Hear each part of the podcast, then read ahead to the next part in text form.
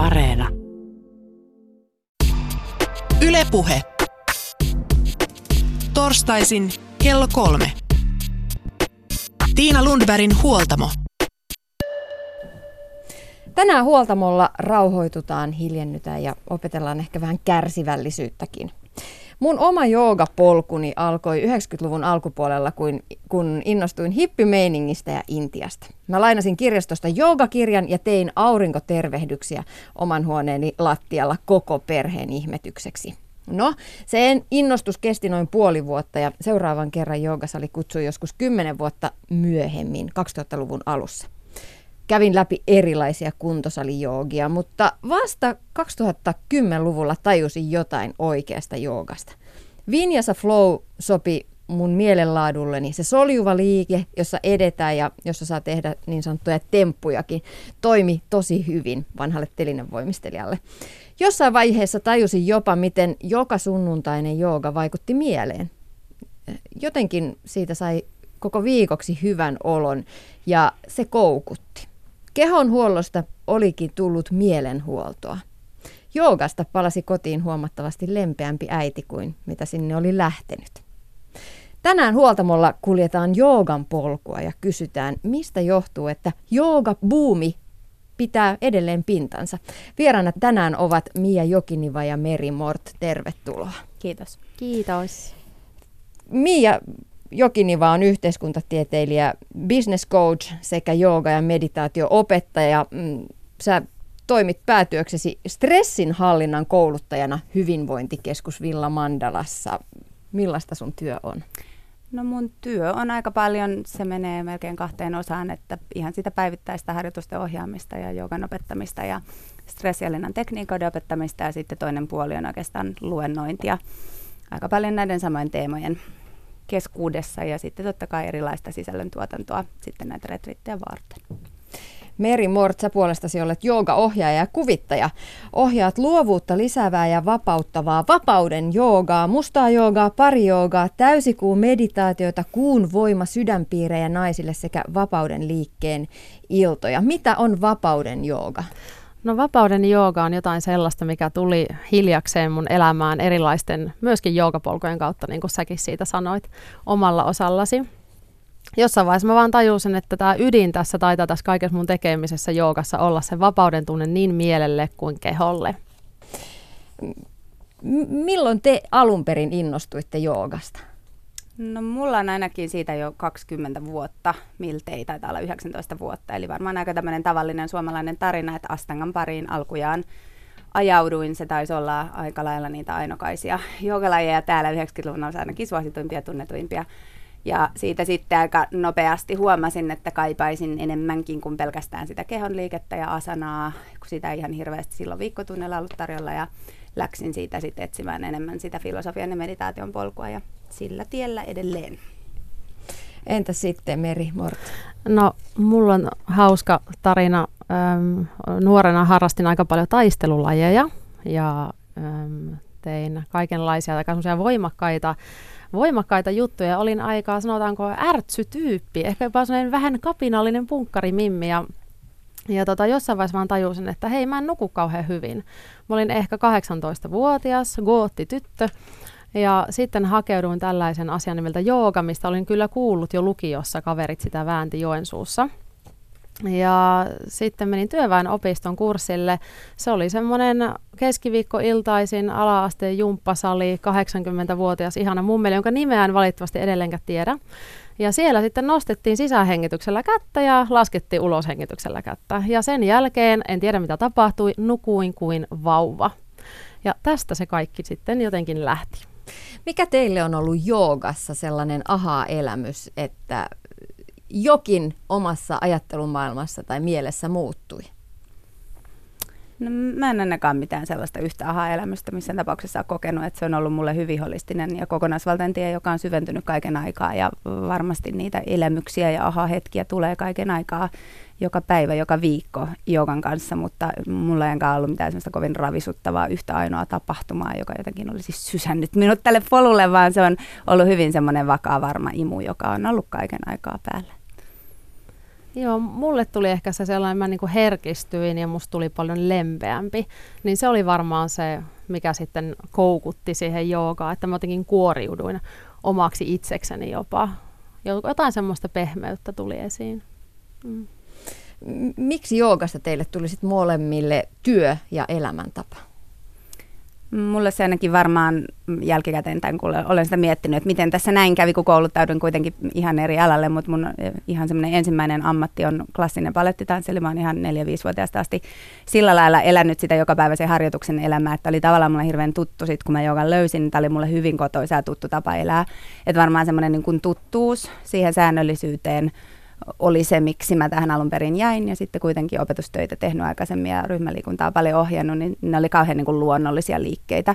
Ja filosofia on ollut aina mulle hyvin lähellä sydäntä, että sitten kun se joukan filosofia syveni siihen, niin musta se oli aika selvää, että tämä on mun ammattini ja tulevaisuuteni.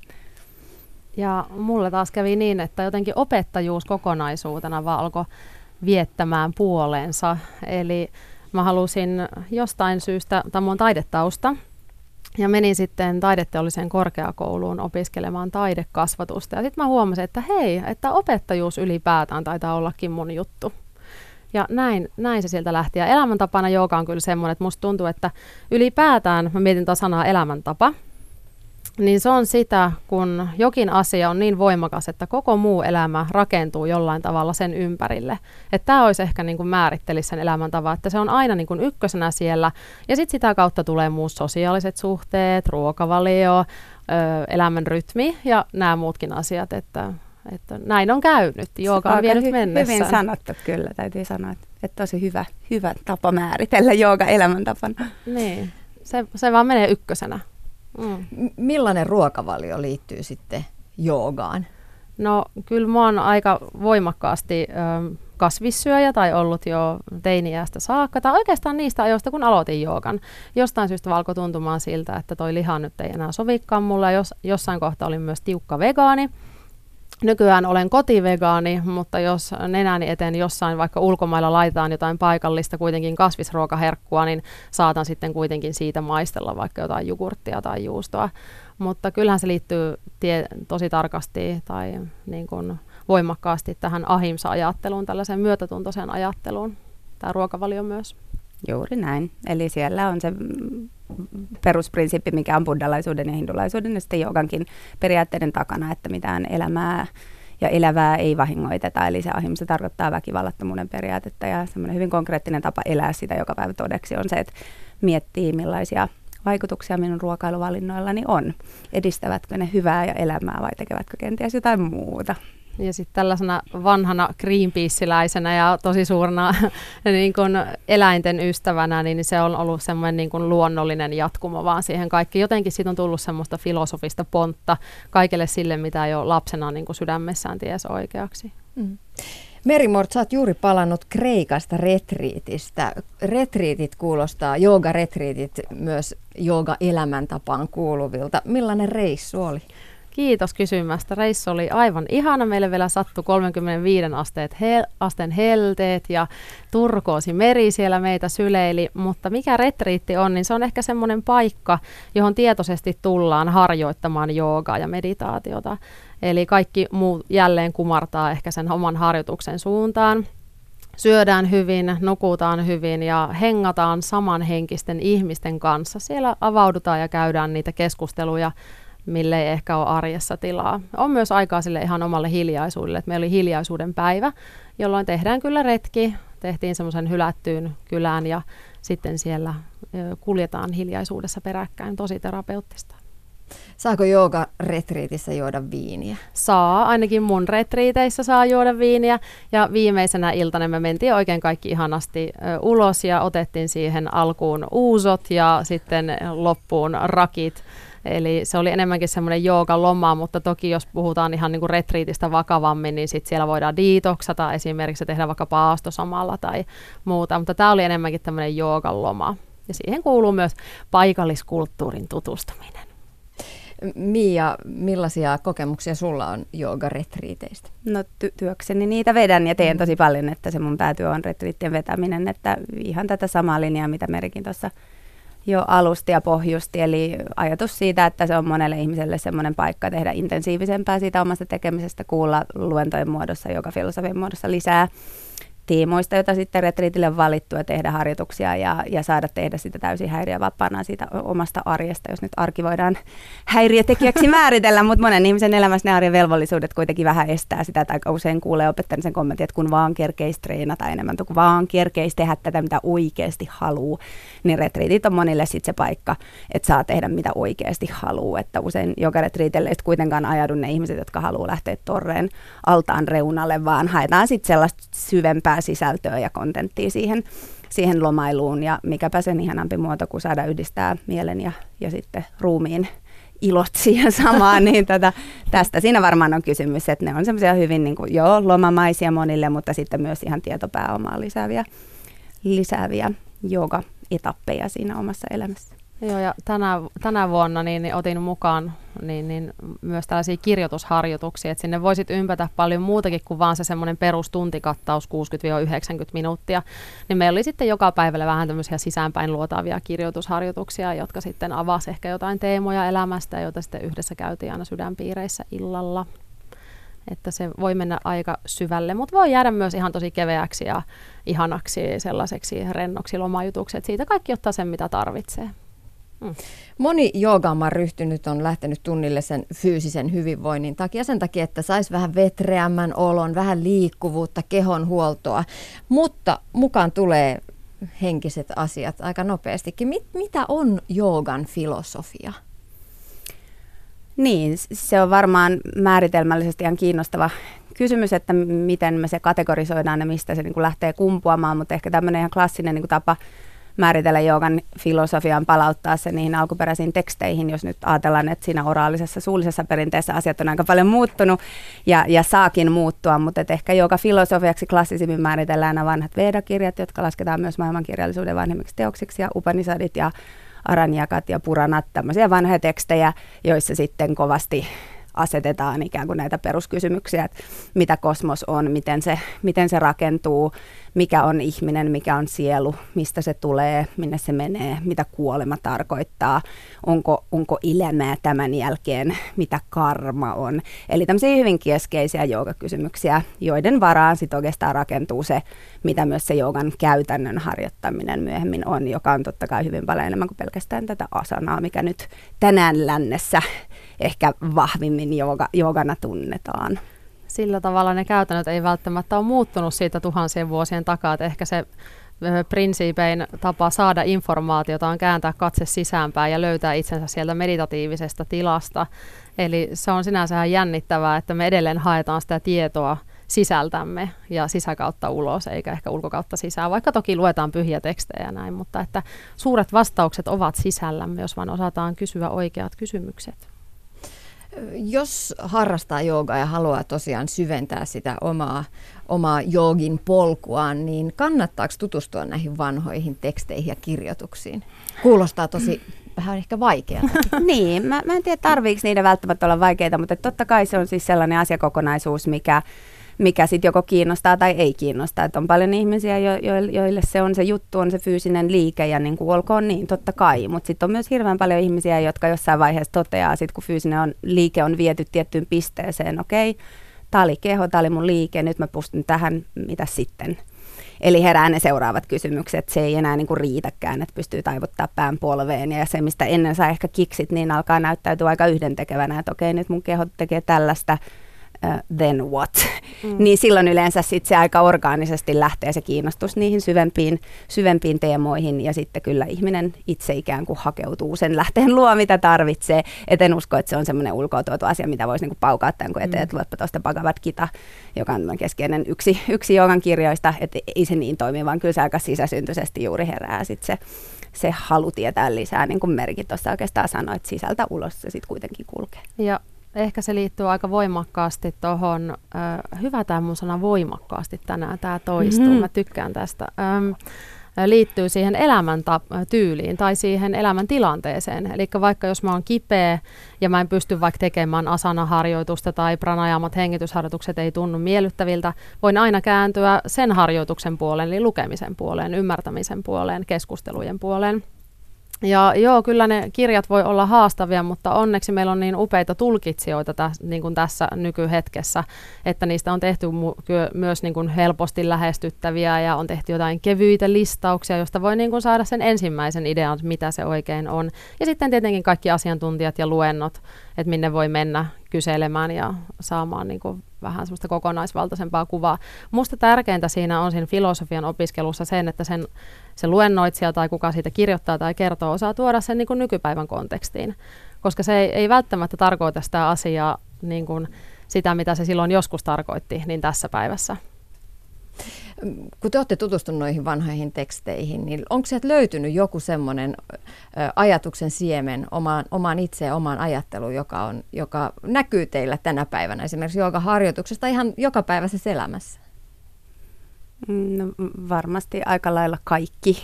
kaikki siinä omassa kosmologiassa tällä hetkellä jollain tapaa on niin synkassa sen kanssa, että kauhean vaikea nostaa jotain yhtä asiaa, kuten sanottu, niin hyvin holistinen on tämä koko, koko tota aihepiiri. Et mua itseäni kiehtoo vanhat tekstit tosi paljon ja mua kiehtoo kovasti yrittää ymmärtää, että mitä, mitä silloin on tapahtunut, mikä on ollut se yhteiskunnallinen konteksti, mitä se on myös niin kuin historiallisesti merkinnyt, mitä silloin on joogana opetettu. Ja myös se, että jooga on ollut valtavassa muutoksessa aina.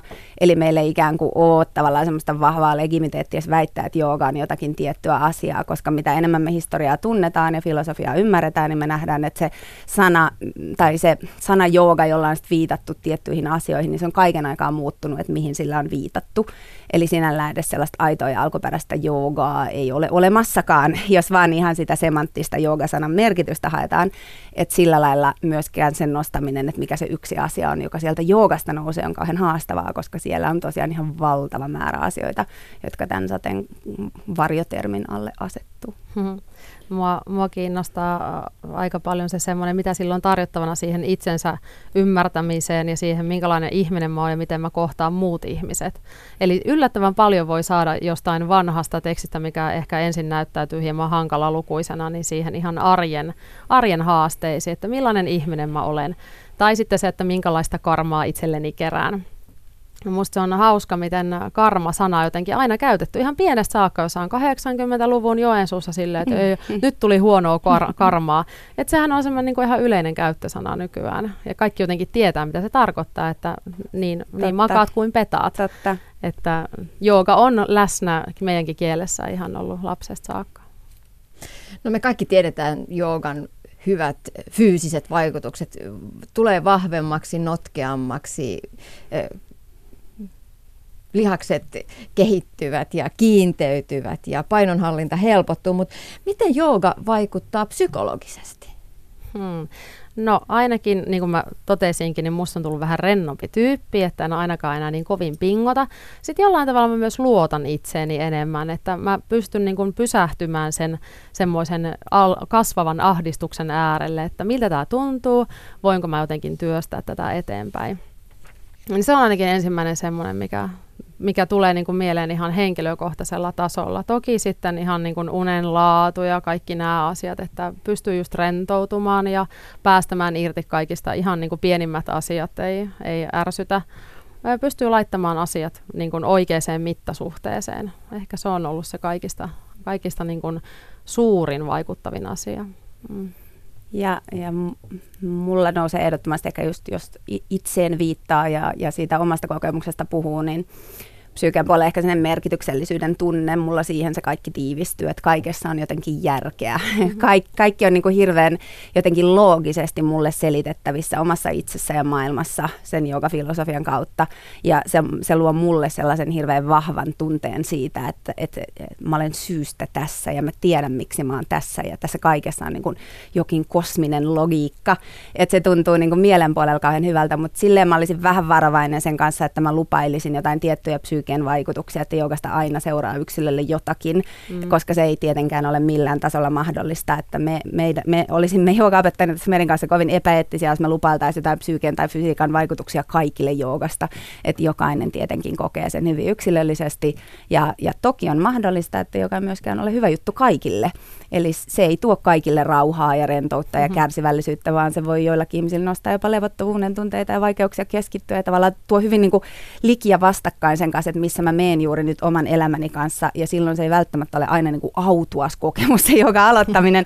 mä huomaan näinkin taas mun stressihallinnan työssä, että se voi olla niin kuin hyvin, hyvin jotenkin silleen niin kuin paljaskin kokemus tajuta, että okei, että näin niin kuin härötää mun mieli juuri nyt on. Että mä pystyn tasan 30 sekuntia olemaan rauhassa ja sen jälkeen niin kuin alkaa se mielen sisäinen filmi pyörimään tai keho, keho niin kuin liikehtimään ja vetkumaan ja vatkumaan joka suuntaan. Et itse asiassa niin kuin, se voi aluksi olla vähän sellainen karukikokemus ymmärtää, että t- tätä kaikkea on minussa juuri meneillään. Mutta sitten kun sen ekan tavallaan portaan askelman päälle pääsee, niin sitten hyvin nopeasti alkaa myös ymmärtää, että että tämä on nimenomaan mielen työkalu. Koko jooga on tienä mielen työkalu ja siitä on hirveän paljon apua. Se on alkujaan ollut nimenomaan mielenharjoitus. Ja vaikka sitä nyt kovin fyysisenä tehdäänkin, niin edelleen sieltä löytyy ne samat prinsiipit, jotka tukee tosi paljon sitä hyvinvoivan mielen kanssa, tasaisen mielen ja niin kuin levollisen mielen ja harmonisen mielen kanssa niin kuin elämisen tietä. No, joo, en ihan hirveän montaa ihmistä tiedä, joka olisi silleen, että jee, ensimmäisellä kerralla tämä meditaatio oli maailman mahtavi juttu, että nyt mä oonkin aivan levollinen ja autoas, että kyllä se jooga on tosi vahva peili, mutta niin kuin Mia sanoi, niin se on jotenkin lohdullista kanssa tietää, että jos vaan malttaa pysyä siinä harjoituksessa, niin jossain vaiheessa sieltä saattaa se helmi tipahtaa silloin, kun sitä ei odota. Näettekö te opettajina siinä vaiheessa, kun mennään loppurentoutukseen siihen matolle ja opettaja sanoi, että ajatukset saa niin kuin virrata vapaana, mutta ne pidetään siinä matolla, että ei, ei niin kuin ruveta ratkomaan seuraava, seuraavan päivän työongelmia siinä rentoutuksen aikana. Niin näettekö te joistain ihmisistä, viittaan tällä ehkä hieman itseeni, että ne ajatukset lähteekin kyllä rullaamaan ja laukkaa joka puolella? No, on hyvin vaikeaa rentoutua. No aika, aika hyvä indikaatio, mitä kukin voi tietenkin itsessään myös tutkailla, on se, että malttaako vaikka laittaa silmät kiinni. Et tässä tosi aistiärsykkeisessä maailmassa niin se silmien kautta jotenkin niiden vastauksien hakeminen on hyvin tyypillistä. Niin sitten siihen opettaja saattaa monia kertoja lempeästi kehottaa, että laitetaan ne silmät kiinni ja pidennetään hengitystä ja mutta opettajalle se on kyllä kaikista ihanin kohta, ainakin mulla on se nähdä se, kun sitten se tapahtuu, se semmoinen hellittäminen ja positiivisella tavalla luovuttaminen ja antautuminen, että okei, nyt mä oon tässä hetkessä, harjoitus on tehty, uh, ja mä näen oikeasti, mä näen kirjaimellisesti välillä, kun ne ostoslistat sieltä päästä niin kun katoilee ihmisiltä, se energia muuttuu ihan täysin koko huoneessa, että kun tulee se semmoinen lepo. Joogalla on musta suurin ö, anti tässä ajassa on nimenomaan lepo, levon antaminen. Joo, ja siinä on tietty paradoksi, että mm, tämän päivän ihmisen on kovin vaikea asettua lepoon ja olla rauhassa, varsinkaan, että mm, jos me oletetaan, että ihminen tulee siitä multitaskaavasta toimistopäivästä, asettuu suoraan lepoon ja rauhaan, niin se on, se on paradoksi.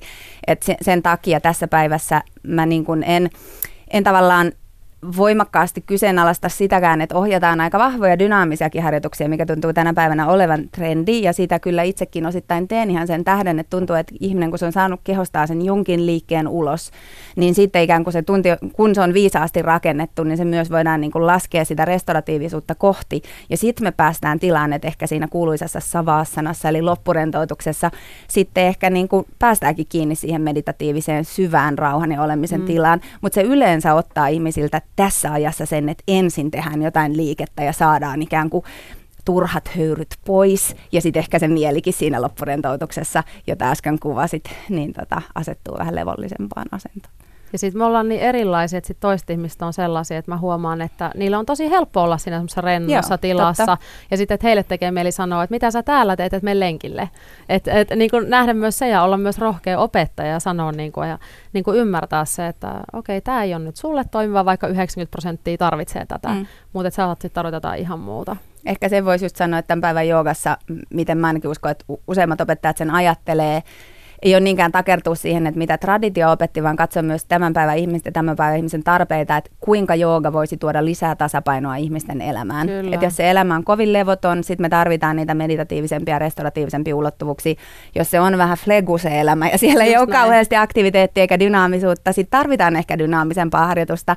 Eli tasapainon hakeminen on mun mielestä ehkä se, se suuri termi, joka tässä niin kuin tämän päivän joogassa on aika aika niin kuin iso selitys sille, että miksi se toimii tai miksi se ei toimi. Kyllä. Niin, mutta se on ohjaajallekin, opettajallekin tosi haastavaa, koska kuitenkin puhutaan ryhmätunneista. Totta. Että sitten jos siellä on yksi, joka tarvitsee dynaamista ja yksi, jonka pitäisi opetella rauhoittumista, niin miten sä niille tunnin vedät? Se on just näin. Kyllä mä monesti introon tunnin alkuun, että jos Oteko kertoo joogasta, niin tiedoksi, että on restauratiivisia joogia ja on dynaamisia joogia ja tämä on nyt sitten tätä, mitä silloin kulloinkin opetetaan, ettei ihmiselle tuli sen yhden joogakokemuksen perusteella se olo ja tämä myös kaikille kuulijoille, että kun on kerran käynyt joogassa, että jos mm. olet, nyt mä tiedän mitä joogan, mä en tykännyt siitä, koska lajeja on oikeasti satoja. Joo, ja mun oppilaatkin sanoo aina mulle, kun mä oon jotenkin niin luova tyyppi ja vähän semmoinen niin ylitse pursuava myös siinä ohjauksessa, mm. niin että Meri, että yritä edes joskus pitää kaksi tuntia samanlaisena, niin mä en oikein ikinä onnistu siihen, niin sitä mä aina sanon tuntien jälkeen, että, että hei, että jos et sä tykännyt tänään tästä, niin huomenna voidaan tehdä jotain ihan muuta, että vaikka jos on tosi tiukat lonkat ja ollaankin tehdäänkin sattumalta tosi paljon lonkkiavausta, no se on ihan hirveetä. No mutta entäs jos onkin tosi vahvat hartialihakset ja sitten tehtäisikin punnerruksia, niin se onkin tosi ihanaa sitten hänelle, että, että niin kuin jokainen päivä on erilainen ihmiselle, opettajan tunnit on erilaisia ja eri opettajien tunnit on erilaisia. Eli kannattaa myös kokeilla erilaisia opettajia, kunnes löytää ehkä yhden tai pari, kenen kanssa natsaa. Ylepuhe. Tiina Lundbergin huoltamo.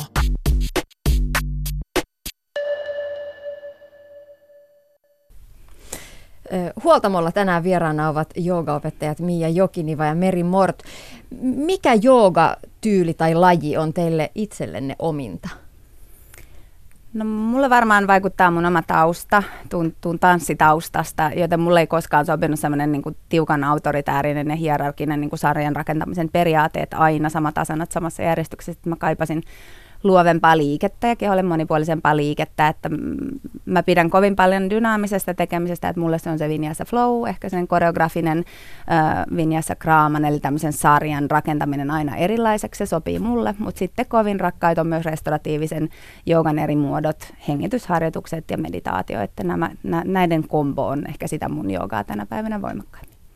No mä aloitin silloin joskus parikymppisenä ohjaamaan, niin mulla oli kaksi joogajuttua, mitä mä ohjaan. Sitten mä huomaan, että vaikka kaikenlaista juttua tulee, niin mä palaan takaisin näihin samaan, eli lempeä ja dynaaminen ja sitten about that mutta noista niin kuin tyylilajeista ja muista, niin, niin mä oon tosi viehättänyt tällaisen skaravellilaisen joogan ideologiaan, missä on paljon semmoista virtaavuutta, aaltomaista liikettä ja maadottumista, ja itse kun olen aika ilmava päästäni, tämmöinen vatatyypin, ayurvedisesti vatatyypin tyypillinen äh, niin kuin tapaus, että paljon ajatuksia tulee ja menee, aina on nopeutta, niin nämä maadottavat harjoitukset on mahtavia.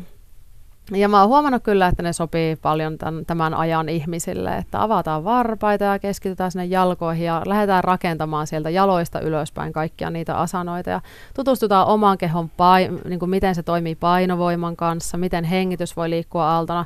Ja sitten se luovuus mua kiinnostaa, niin kaikki tällaiset mielikuvien harjoittamiset on huomannut, että ne toimii paljon paremmin ihmiselle kuin vaikka jostain tietystä lihaksesta tai luusta puhuminen ei ole välttämättä kauhean kehollisia, joten mielikuvat saattaa auttaa asiaa.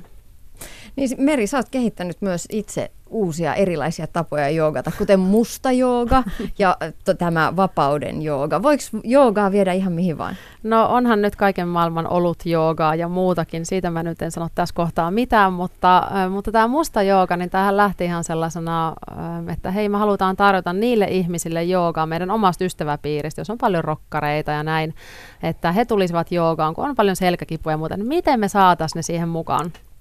Ja sitten mä aina himassa teen, mä kuitenkin digailen metallimusiikkia ja paljon kaikkea muutakin, mutta metallimusiikin tahti, just kun mä halusin vähän semmoista poveria ja dynamiikkaa omaan päivään, niin saatoin kuulla vaikka jotain Ysäri Panteraa, mikä nyt ei ole ehkä mikään kauhean tyylikäs bändi, mutta tota, saatoin tehdä treeni. Ja sitten mun mies oli silleen, että hei, että et niinku, miksi, miksi, toihan saattaisi olla se juttu.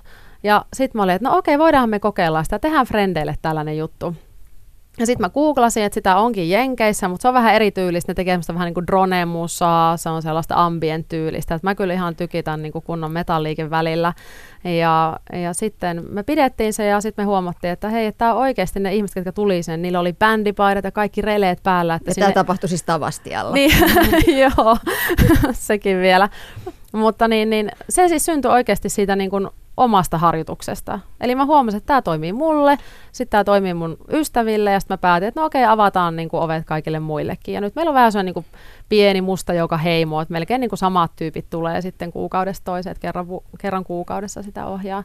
Mutta silleen ne uudet jutut syntyy. Et ei, niitä, niinku, ei niitä lähde miettimään, että hei, mikä olisi seuraava hitti jooga. Ei ne silleen niinku vaan tuu, vaan ne tulee sen niinku oman tekemisen kautta.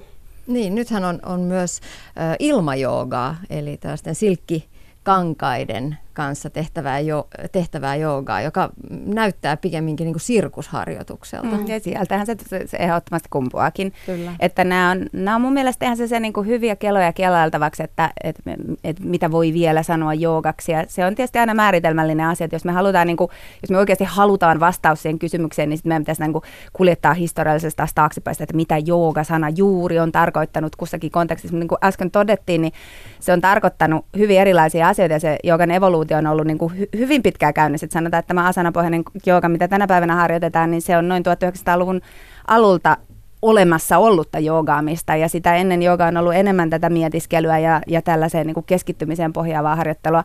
Et sikäli mun mielestä se on niin kuin kauhean turhakin keskustelu, että mikä on aitoa ja alkuperäistä joogaa, koska kuitenkin kaikki kulttuurin osa-alueet ja kaikki alakulttuurit ja kulttuurit on ikuisesti evoluutiossa. Et miksi meillä pitäisi edes olla semmoinen niin erikoinen halu, että juuri joogan pitäisi pysyä muuttumattomana, kun mitkään muutkaan kulttuuriosa-alueet eivät koskaan pysy, eikä traditiot, eikä filosofiat yksinkertaisesti mikään ei pysy muuttumattomana, niin se, että jos jooga on tuotu länsimaihin ja jooga on nyt tullut Suomeen ja nyt eletään vuotta 2017, niin musta on hirveän luonnollista, että se jooga elää omaa elämäänsä ja se yhtyy muihin lajeihin ja tulee tämmöisiä kuljetuksia yli, yli liike niin kuin tyylien, yli musiikkityylien, mm. niin kuin miksipä ei, koska se on tämän päivän elämää. Että sitten tavallaan sellainen kovin puristinen ajattelu, että mikä on alkuperäistä joogaa, niin siihen on itse asiassa ihan kauhean vaikea vastata ja me ehkä löydetään se vastaus, mutta me löydetään se ristiistunnassa istumisesta, silmät kiinni paikallaan olemisesta ja tuskin mikään joogakoulu vuonna 2017 Suomessa voi sanoa, että tämä on ainoa jooga, jota harjoitamme. Mm. Et sinällään me puhutaan niin kuin kauhean isosta teemasta, kun me ryhdytään puhumaan siitä, että mitä jooga on tai voidaanko sitä yhdistää muihin lajeihin, koska jooga on myöskin asana mielessä ja liikemielessä aina yhdistetty muihin mm, lajeihin, kyllä. jopa kehon nost- siis painon nostoon, jopa painiin, voimisteluun, syvä venyttelyyn, akrobatiaan, akrobatiaan mm. että nämä on niin kuin aina olleet osa asanan kehitystä. Ja mustassakin joogassa, niin, niin loppujen lopuksi me mennään siihen ristiistuntaan ja hiljennytään ja siellä on loppurentoutus ja sielläkin on ne asanat ja ne pranajama-harjoitukset. Ehkä mä voin puhua vähän joitain muita asioita, mistä mä en välttämättä puhu sitten tavallisella joogatunnilla, niin mä saan myös itsessäni tutkia jotain sellaista puolta, mikä ei välttämättä näyttäydy jollain sellaisella ö, valoisalla, lempeällä joogatunnilla. Että vähän saa niinku koskettaa jotain semmoista semmoista puolta, mitä ei niin usein arjessa pääse koskettamaan. Mm. Ja omalla joogapolullani niin yksi semmoinen herättävä tekijä oli se, kun mä tajusin, että oikeasti saa kuunnella musiikkia mm. kuin joogaa. Että sitä ei tarvitse tehdä siinä pyhässä hiljaisuudessa. Mm molempi parempi. Mä just sanoisin, että välillä niin kuin mä rakastan kuulla mantroja, sitten välillä ihana hiljaisuus, sitten jotain ihan niin kuin muuta. Et himassa mä yleensä teen hiljaisuudessa musiikin, ellei just tarvitse tosi paljon poveria, niin sitten isken jotain musaa. Mutta sitten jos välillä mä haluan yhdistää jotain tanssillisuutta, mun mielestä mun mielestä niin kun joogassa on tärkeää se itsetuntemuksen kasvaminen. Mitä sä tarvitset juuri nyt tällä hetkellä? Et jos sä puritaanisti aina seuraat, että mulla on aina tämä vaikka playlist tai mä oon aina tässä hiljaisuudessa, niin riko se kaava välillä. Tee jotain ihan muuta. Mm, mä luulen, että meitä yhdistää Merin kanssa just se, että ollaan ehkä tämmöisiä postmoderneja opettajia kummatkin siinä, että Ai ymmärretään jaa. sen niin kuin asanan tavallaan alkuperäinen tarkoitus, mikä on mm. kehomieliyhteyden voimistaminen. Että asana, joka on siis kehon asento, niin sen tarkoitushan on jossain määrin ollut luoda alusta sille, että se mieli voi treenata. Mutta kun tämän päivän ihminen on usein siinä kehomieliyhteydessä on aika heikko, että se kehon hahmotus, kehon tunteminen, ylipäänsä sen ymmärrys, että mistä keho alkaa ja mi- mihin, niin kuin, mihin keho loppuu ja missä mieli alkaa vai ovatko ne sama asia, niin nämä on kauhean kompleksisia kysymyksiä, että me ei voida tavallaan olettaakaan, että ihmisellä on semmoinen kehotuntemus, että se voisi suoraan sukeltaa syvämeditaation, vaan me tarvitaan tarvitaan liikettä. On se sitten tanssillista asanaa tai on se jäykempää maskuliinisempaa, soturimaisempaa asanaa, on se sitten voimakkaan dynaamista tai restauratiivista, että mikä tahansa se kehon tuntemusta ja kehon mieliyhteyttä lisäävä tekniikka onkaan, niin se palvelee sitä mielen tuntemista ja juuri mitä, mihin, mitä Meri sanoikin siihen suurempaan, niin kuin syvempään itsetuntemukseen ja, ja mielen rakenteiden ymmärtämiseen menemistä.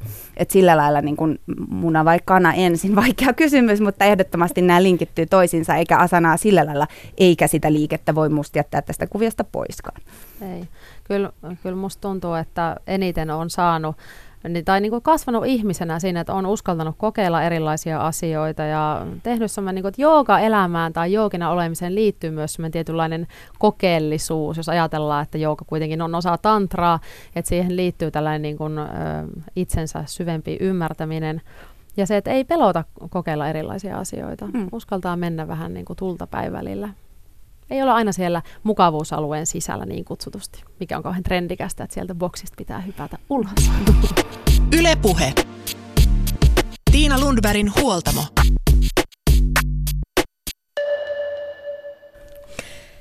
Huoltamolla tänään vieraana ovat yhteiskuntatieteilijä, business coach sekä jooga- ja meditaatio-opettaja Mia Jokiniva sekä joogaohjaaja ja kuvittaja, nainen vapauden joogan ja mustan joogan takaa Meri Mort.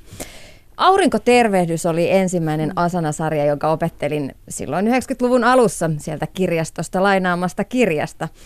Toistuuko tämä aurinkotervehdys aina samanlaisena erilaisissa joogatyyleissä? Tämä on mun mielestä kauhean kiinnostava y- yksi joka historian tämmöinen niin kuin aihealue.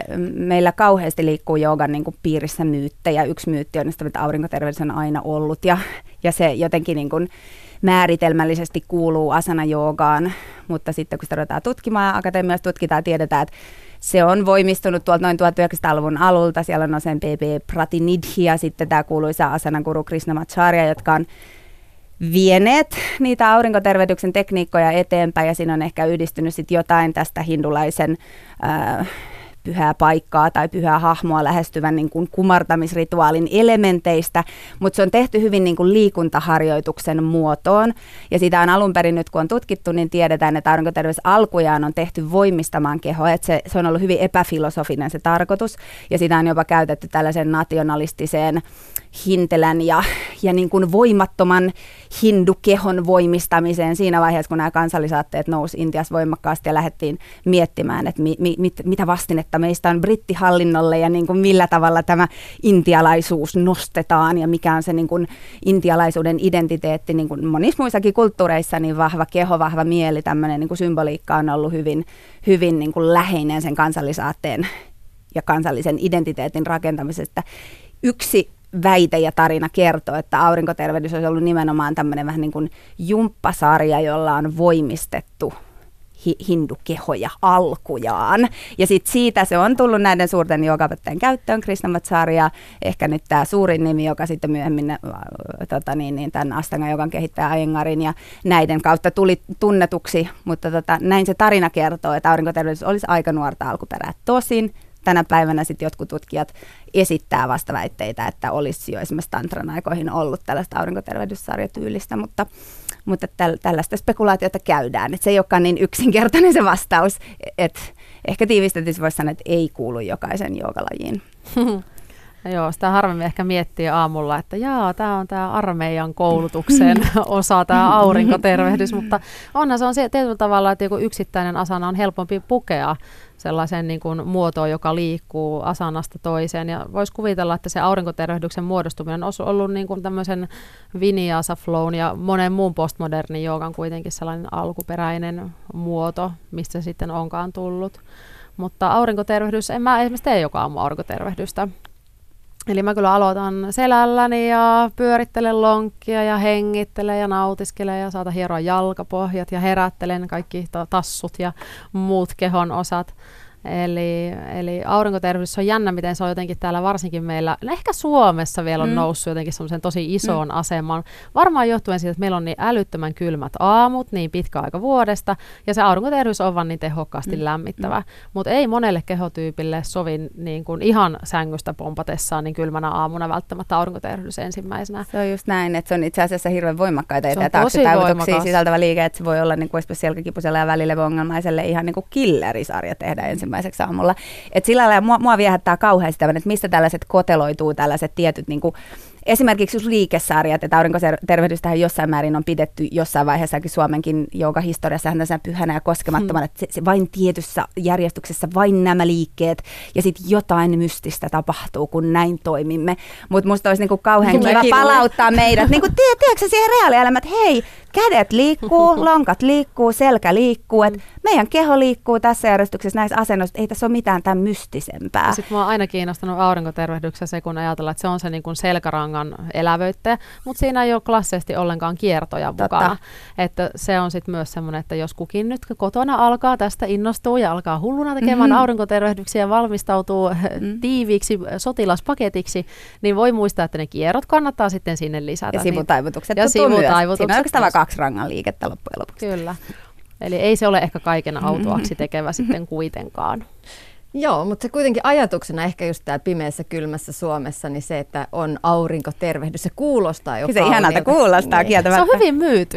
Joo, se on. Hyvin myyty. Mutta se on hyvin tyypillistä mun mielestä muutenkin joogassa, että tiettyjä asentoja ja asioita mystifioidaan ja ihmiset tekee se tietoisesti ja pitää myös näitä mystifiointeja yllä. Että sitten ehkä jossain määrin niin kuin tänä päivänä on aika vahva tämmöinen demystifiointikin käynnissä ja lähdetään niin kuin pilkkoa uudelleen asioita palasiksi, että tarviiko meidän toistaa sitä, mitä on aina toistettu vai voidaanko me niin kuin kriittisesti tarkastella asioita ja kysyä kysymystä, että tarvitseeko tätä tehdä näin vain siksi, että tämä on aina tehty näin.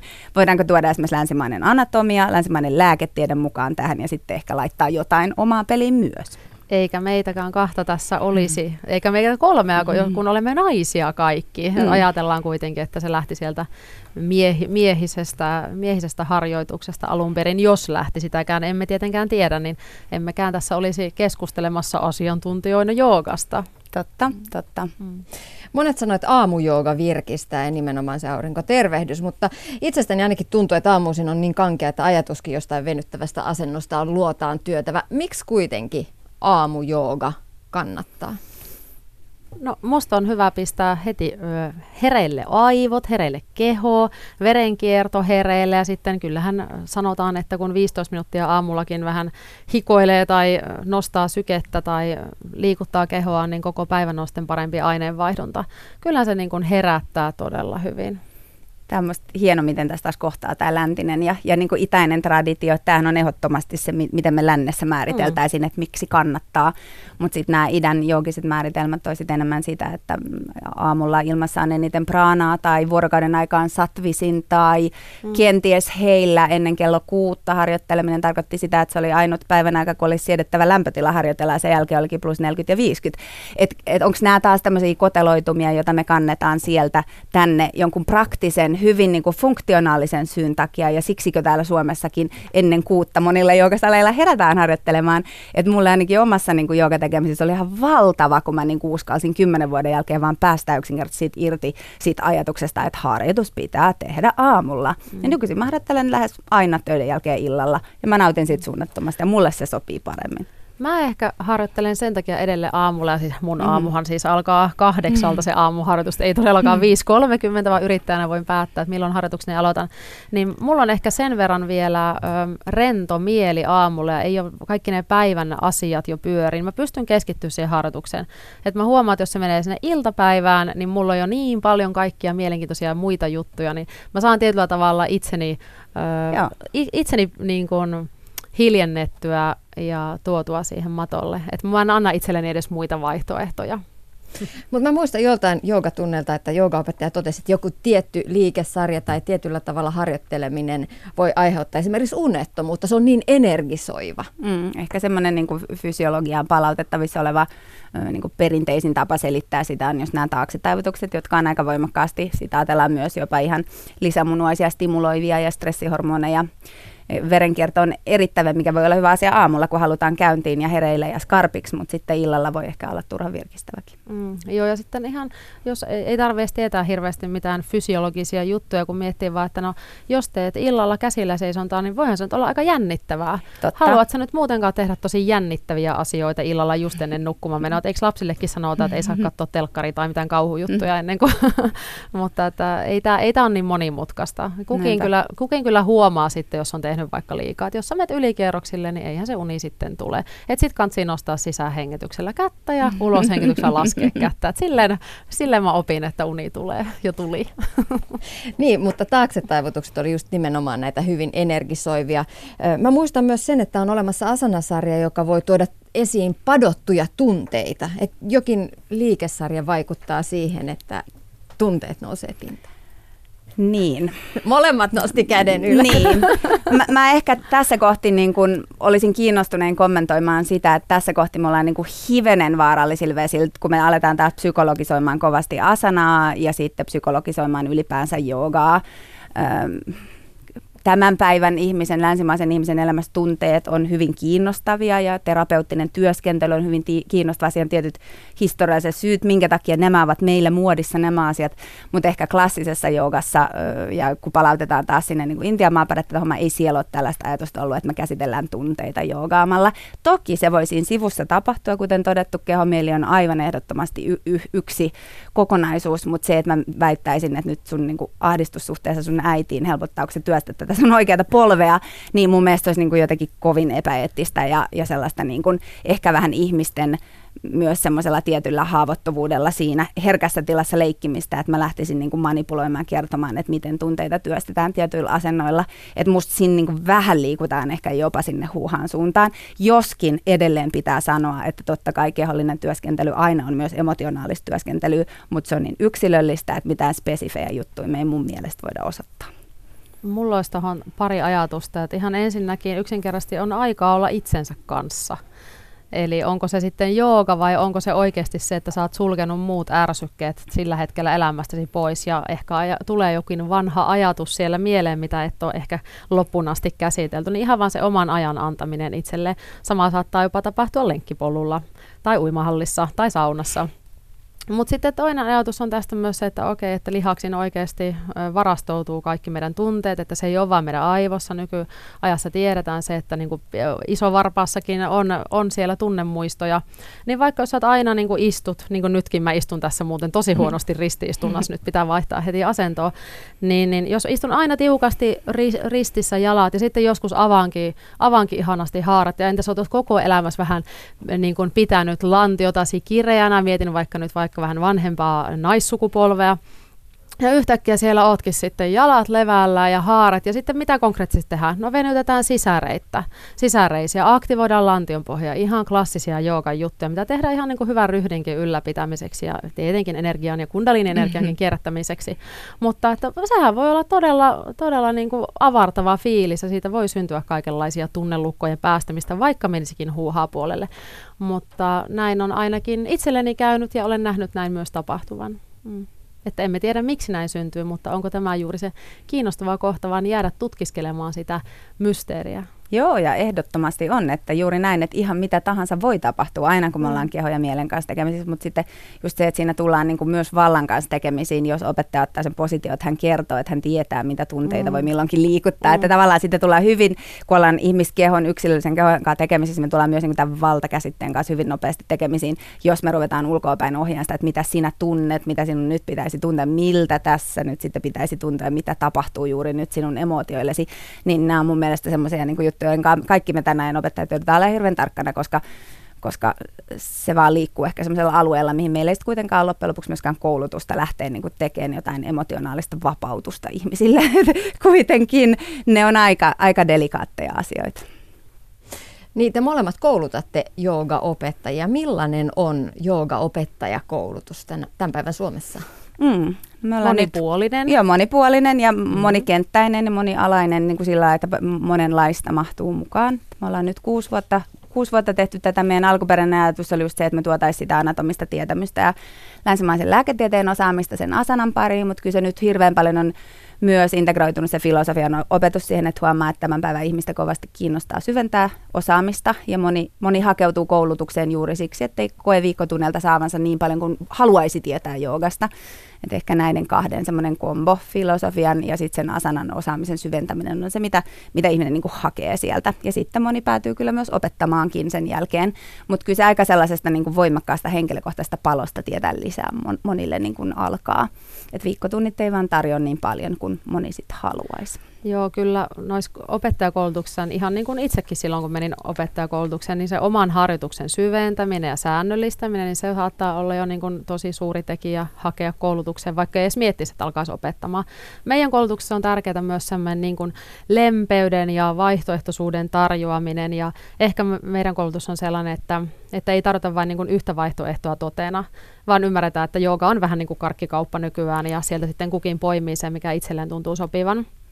Itse mä ohjaan tosi paljon koskettamista ja ihmisen kanssa läsnäoloa, ihan semmoisia perinteisiäkin ryhmän ohjauksen tapoja. Et mä oon kokenut sen, että ne asanat kyllä tulee omassa harjoituksessa ja kirjoja voi lukea, mutta se, että miten sä niin kun kohtaat ja pidät yllä sitä ryhmää ja ja, ja etenkin koskettaminen, ihan mega tärkeää tässä jooga, joogassa, niin se on ollut niin kuin mulla avaimena siellä siellä omassa opettajuudessa. Se on kyllä ihan totta, että oikeastaan se, mikä sitten erottaa sen, nythän on näitä moninaisia teitä, klassinen tie on se, että treenaat vain itse omaa harjoitusta tarpeeksi kauan ja pumps, susta yhtenä päivänä tulee opettaja, mm. mutta kyllähän tämä didaktiikka ja niin pedagogia on, mm. on ja juuri tämä kohtaamisen taito oikeastaan se merkittävin, että mistä me puhutaan, että mitä skandinaavinen, vaikka opettajuuden ja tällaisen niin kuin sen määrittely, että mitä opettajuus on, voi antaa vaikka kentälle tänään, kun sitten taas Intiassa tämä gurun ja opettajan käsite on niin älyttömän hierarkinen ja myös niin kuin hyvin va- valtarakenteisiin niin kuin punoutuva ja sitoutuva, että, että se mitä me tämän, tänään tehdään Skandinaviassa on mun mielestä sillä lailla jotenkin opettamisen tulevaisuutta kuitenkin, että puretaan niitä vanhoja tapoja, kertoo mikä on oikein ja mikä on väärin ja voimallistaa niiden ihmisten omaa sisäistä niin kuin ymmärrystä siitä, miten minä haluan tehdä tänne, mikä on minun panokseni tänne, tälle lajille ja mitä opettajuus minulle tarkoittaa.